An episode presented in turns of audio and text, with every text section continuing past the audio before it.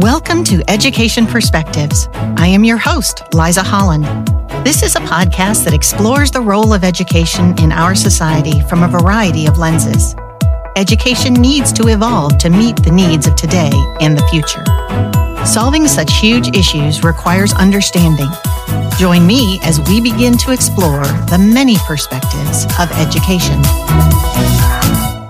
So, we are happy to welcome today Marcey Ansley.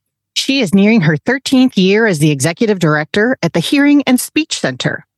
In addition to this role, she has worked in nonprofit leadership for nearly 30 years at local, regional, and national organizations like Arbor Youth Services, the American Red Cross, the Alzheimer's Association, and Hospice of the Bluegrass. Marcey and Erik, her husband of 26 years, are both transplants to Lexington, Kentucky. She is originally from Warren, Ohio. Marcey's most important role is being the parent of a child, now a young adult, with hearing loss, Alexander Ansley. He is her daily inspiration as he is the poster child for early intervention.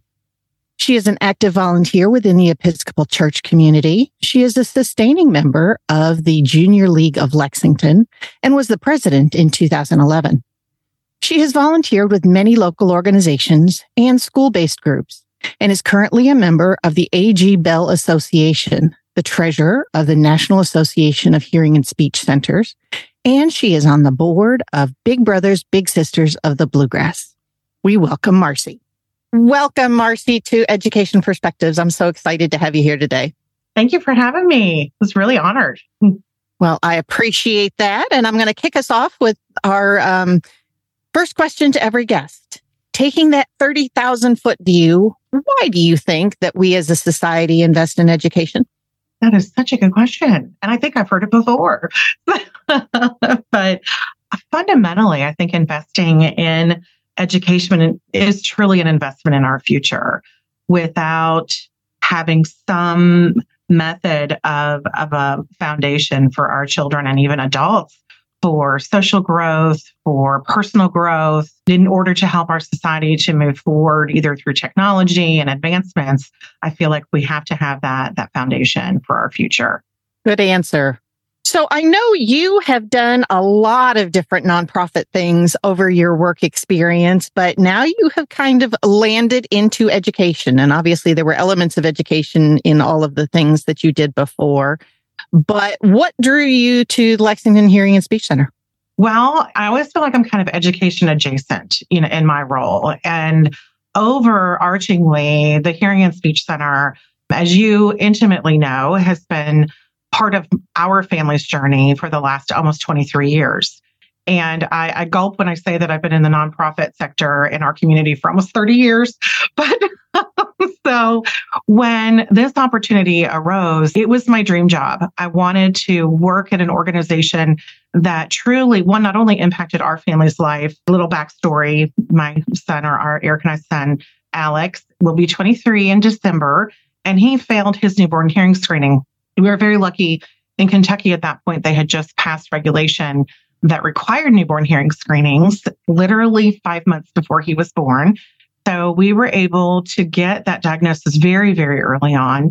And he started here, we started here as a family when he was two months old.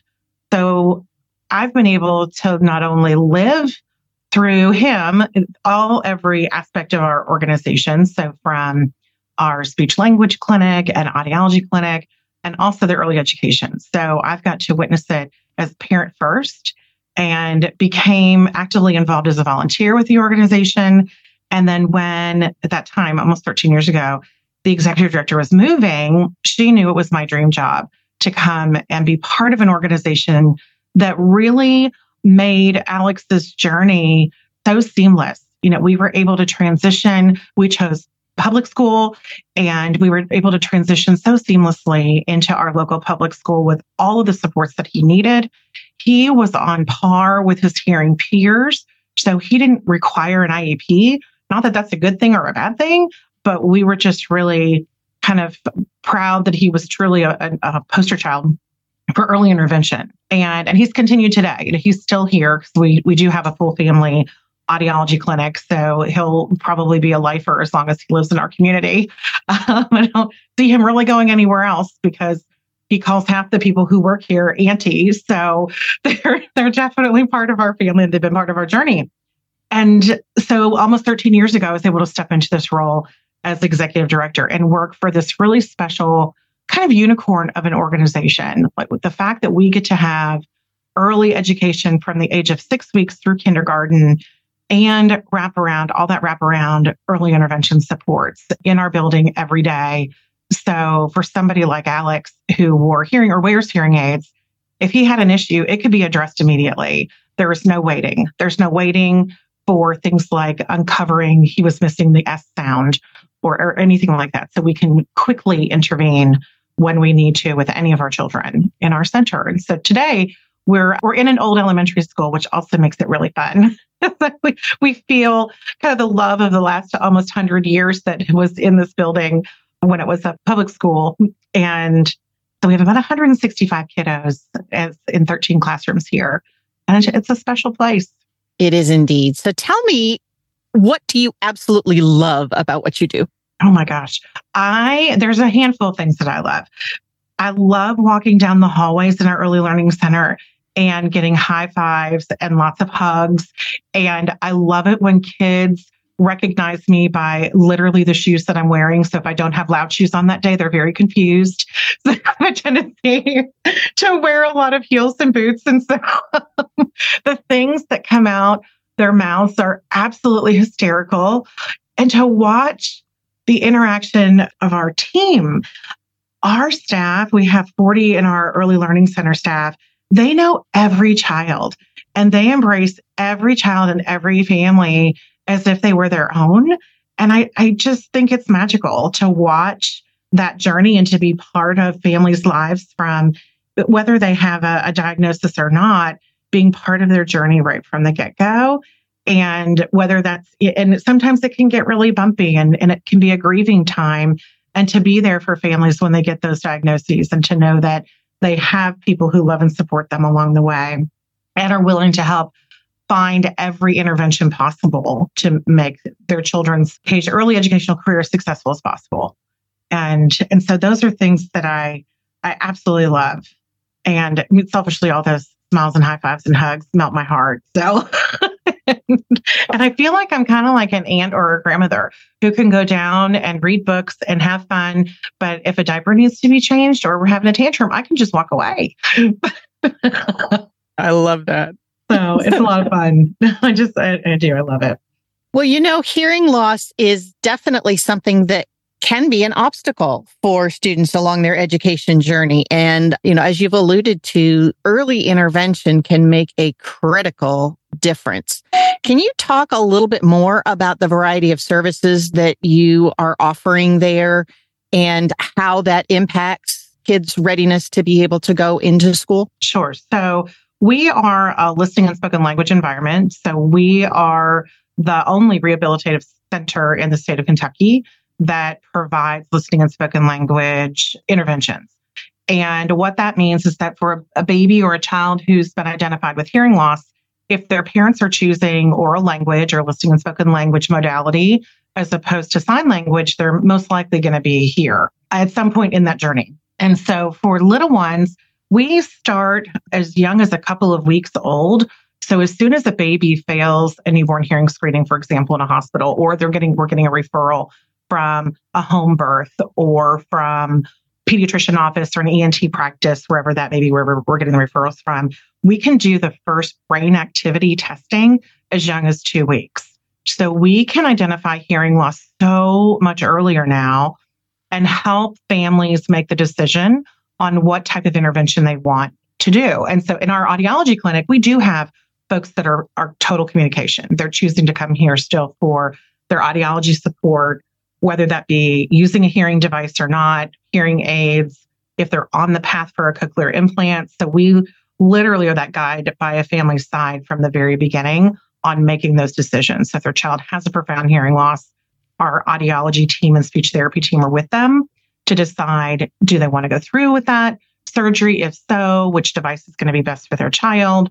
And then the bone anchored hearing aids. So we are, and we also help with all of all of those for children that don't have external ears.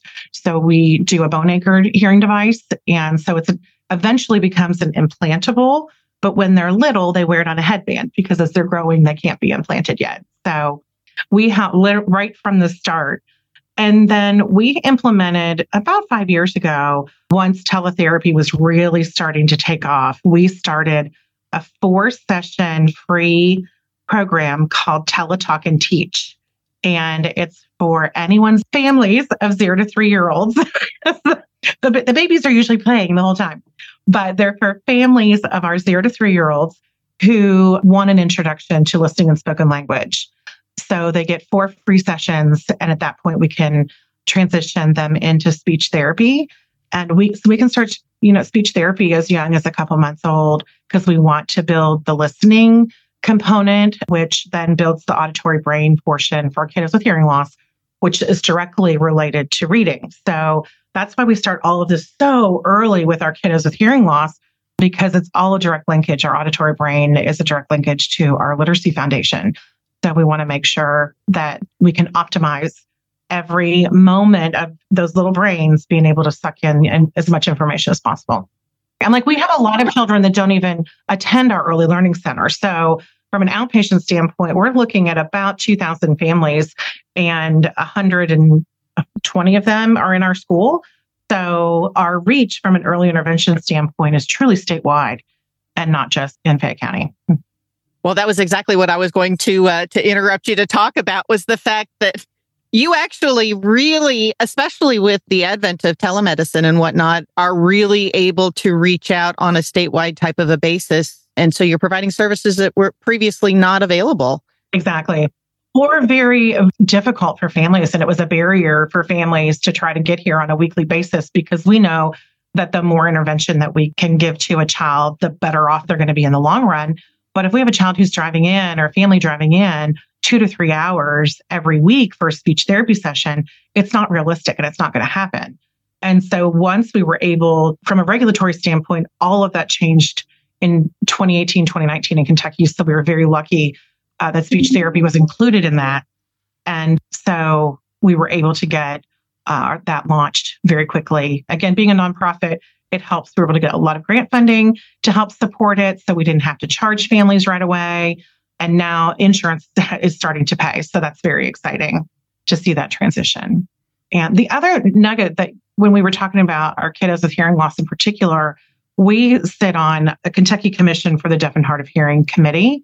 And this started several years ago around language acquisition for very young children with hearing loss. And it kind of it trickled its way down. They were doing through Kentucky Department of Education and some testing with kids and recognizing reading levels and just kind of graduation rates for our kids with hearing loss is very, very poor in our state.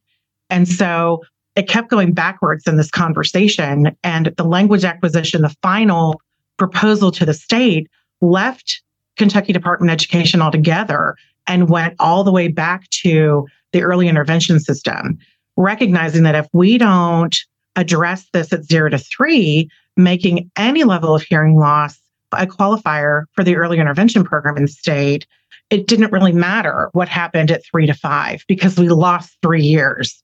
So that has been passed and that is now in place. So that's been very exciting. So when we talk, like when I think education, I start at birth in my brain for what we're for what we do and what we're thinking. So that was a really neat.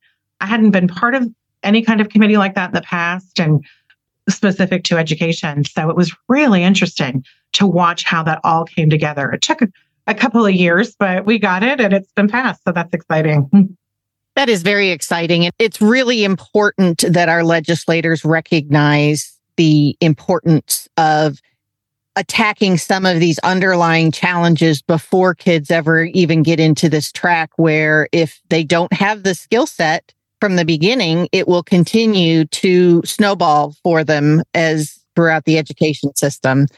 So that's really exciting. And I would like to point out to our listeners that the Hearing and Speech Center is not just for kids. I have a focus on the education part of it, but you're able to service entire families and anybody who even doesn't have kids, right? We do, yes. So in our Family Hearing Center, we call it Twinkle to Wrinkle. So we've talked a little bit about, I mean, I guess our twinkles could be 100 also. So, but so that's where we literally will start with babies a couple weeks old. And then our oldest client in audiology right now is 104. And we literally have people of all ages in between. And they did not have to go to school here, be an alumni here. We have a lot of our families in our early learning center who have really uncovered and discovered that they had hearing loss by being here. So we do a lot of family events where we encourage people to get tested. There's kind of that nice number that a baseline hearing screening should happen at age 40. It's not part of our mainstream dialogue in medical care. And it really needs to be like shame on us in audiology land that's not talking about enough, I guess. But because our hearing really impacts our entire body system. So when we're going in to check things like our eyes and our blood pressure and our cholesterol, we really should be getting that baseline hearing test every year from the time we're 40. And and we have a a we call it a hearing quiz on our website so that at least gives could give at least a little nugget for folks if they're concerned. And it's a starting point. We of course feel like everyone should go in and, and see an audiologist to get that testing because it is a medical intervention at that point. Absolutely. And it is such an important component piece of communication, which is one of the skill sets that we need our entire lifetimes these days, especially in this information age. So I'll look that up and put it in the, the link in the show notes so people can connect in there like that. That's- I appreciate it. I'll get on my soapbox because you're right. It, it impacts everything from you know our our social emotional our vocational academic and most overwhelmingly our quality of life. You know if we don't have that connectedness to other humans and whatever our communication modality is that connectedness when that goes away can impact and lead to things like dementia. So we really are I want to make sure we can shout from the rooftops that people should get their hearing tested. and hearing aids are not just for the elderly.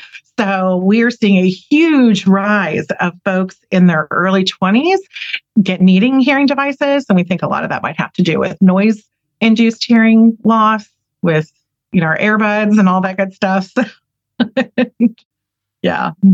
Well, and there's the technology for hearing aids has really advanced as well. So I know when I see Alex, I forget sometimes that he has them because they're so discreet. Yeah. and he can manage it on his on his Apple Watch and you can manage it on your phone and all these different settings. They're amazing. They're just incredible. These great computers and, and ears. So I know one of my favorite things is to hear stories about what's going on at the center. Do you have a favorite story or a memory um, about your work you could share? I've got one in particular besides Alex. you know, I could talk about him all day. And, um, but we had a little girl, probably two years after I started, a little girl who started with us, and she had been in the foster care system and she was going through an adoption process. And when she moved in with her foster mama, who ended up becoming her mom, her, her adopted mama, she had literally lived in a crib for almost two years and had no interaction with humans and really just lived like a feral child. It was just incredibly sad.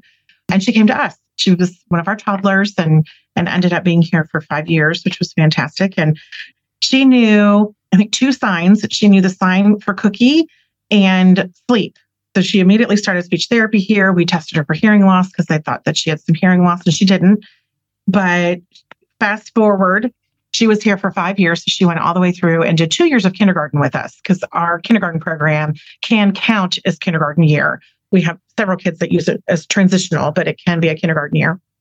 So when she went on to first grade at public school, we had gotten a note from her teacher, and her teacher did not know her history yet at that point. She just met her like the first week of school and we were checking in and she sent back about how amazing this little girl was and that she was doing such a good job and that she was so happy to have her in the classroom. And when she had heard her backstory, she was just floored and had no idea. And her adopted mother gave all these little popsicle dolls that said, Thank you for giving me a voice. And it was heart wrenching. I'm like, Oh my gosh. I'm like, we literally gave this little girl a voice and were able to help her transition into first grade with no one knowing how horrible her start was. And the fact that she, I know, was incredible.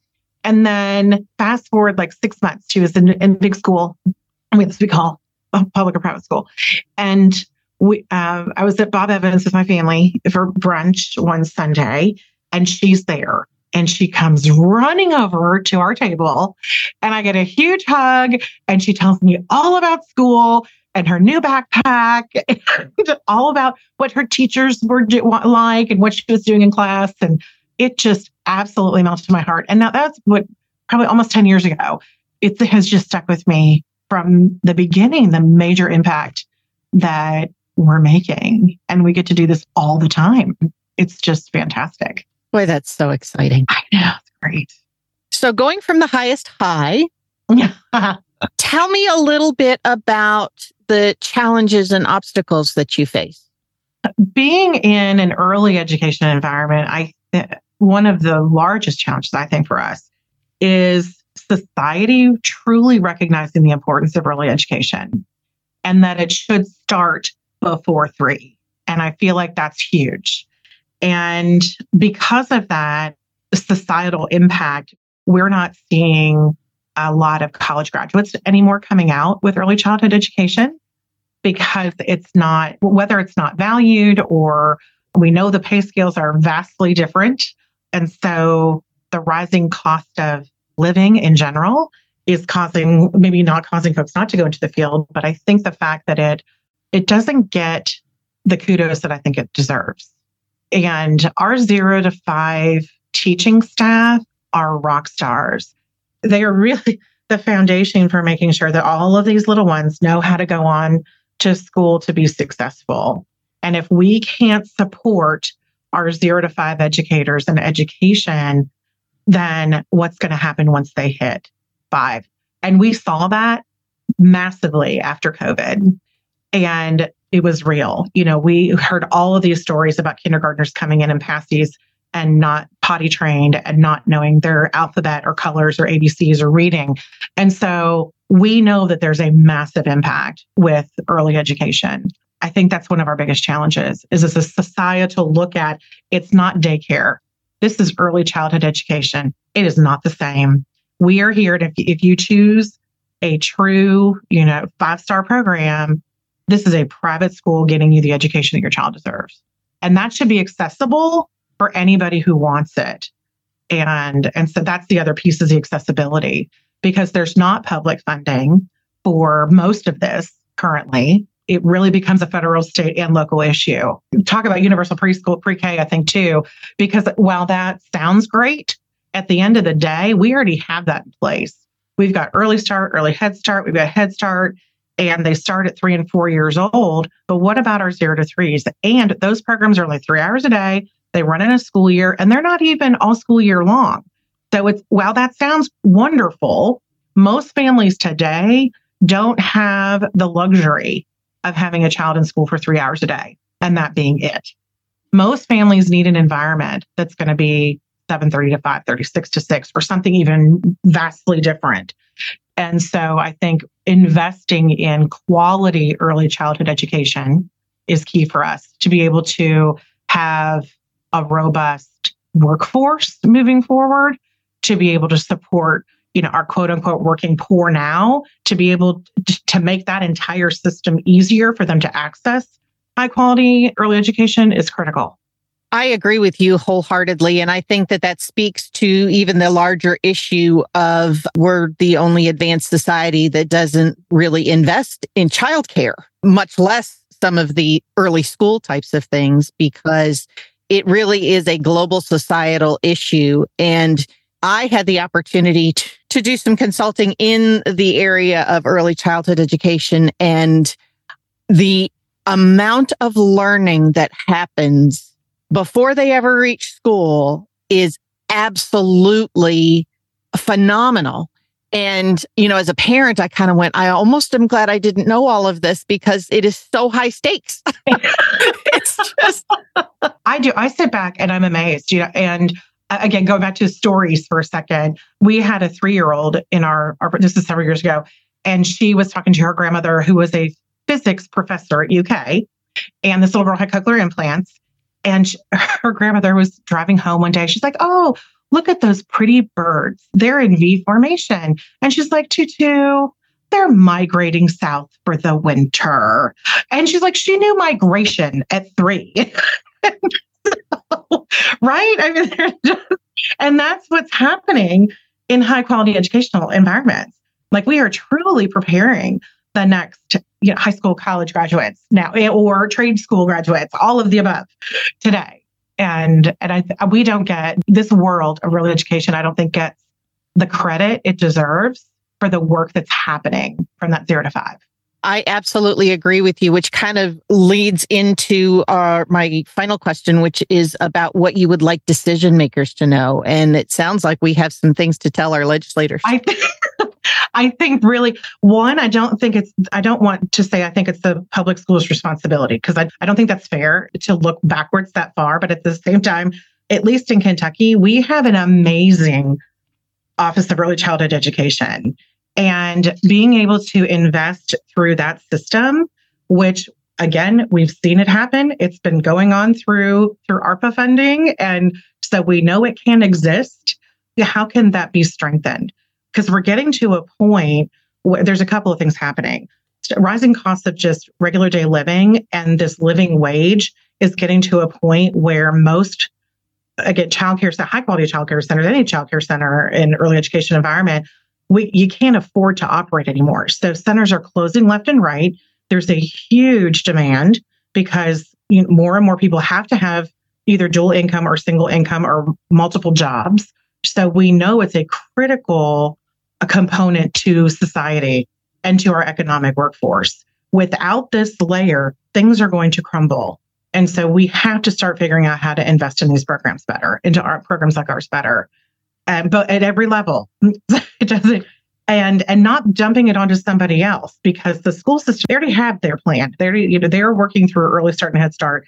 And that's set into place. We got to back it up and take a look at how can we do that just a little bit stronger, a lot stronger. And then also supporting those families who need childcare assistance. So the process to get that right now, I'll give you again a story. We've had a family who has been on it for several years on child care assistance. They terminated her in June for we don't know why. And it, she has, we are now in September. She's still not back on. And this is a family who's been on it for years. So we, being the center we are, will keep her child here for as long as we can and help her advocate along the way to get what she needs. And so I don't think legislators know what's really happening boots on the ground. And so while we have all these beautiful systems, quote unquote, in place, they're not working and they're not working for our workforce. And so then it just forces people to potentially quit their job and have no income. Then what? And, then that child's at home doing what? Nothing potentially. So there's just there's just a lot of different layers to what to be solved. Yeah. Yep. I like that you point that out. It's no, there's no use in finger pointing. It's a situation that we have and we need to rethink how we're approaching things to be able to, you know, keep what works, but, you know, add on, tweak, change, eliminate, whatever it happens to be to better meet the needs of our students and our society in general. Right. Absolutely. Oh, God, this has been such a great discussion. Thank you so much for having me. This has been great. Well, super. I appreciate it so very, very much. And as I mentioned, I will go ahead and put the, the link to the center's website on in the show notes. So if people are looking to maybe take your little quiz or find out about the great services that you have to offer, that they can do that as well. And please do read the show notes too great quotes and podcast shout outs and all that kind of stuff for Marcey. So thank you so very much. Thanks, Liza. I appreciate it. Appreciate you. Thank you so much for listening to this episode of Education Perspectives. Feel free to share your thoughts on our Facebook page. Let us know which education perspectives you would like to hear or share. Please subscribe and share with your friends.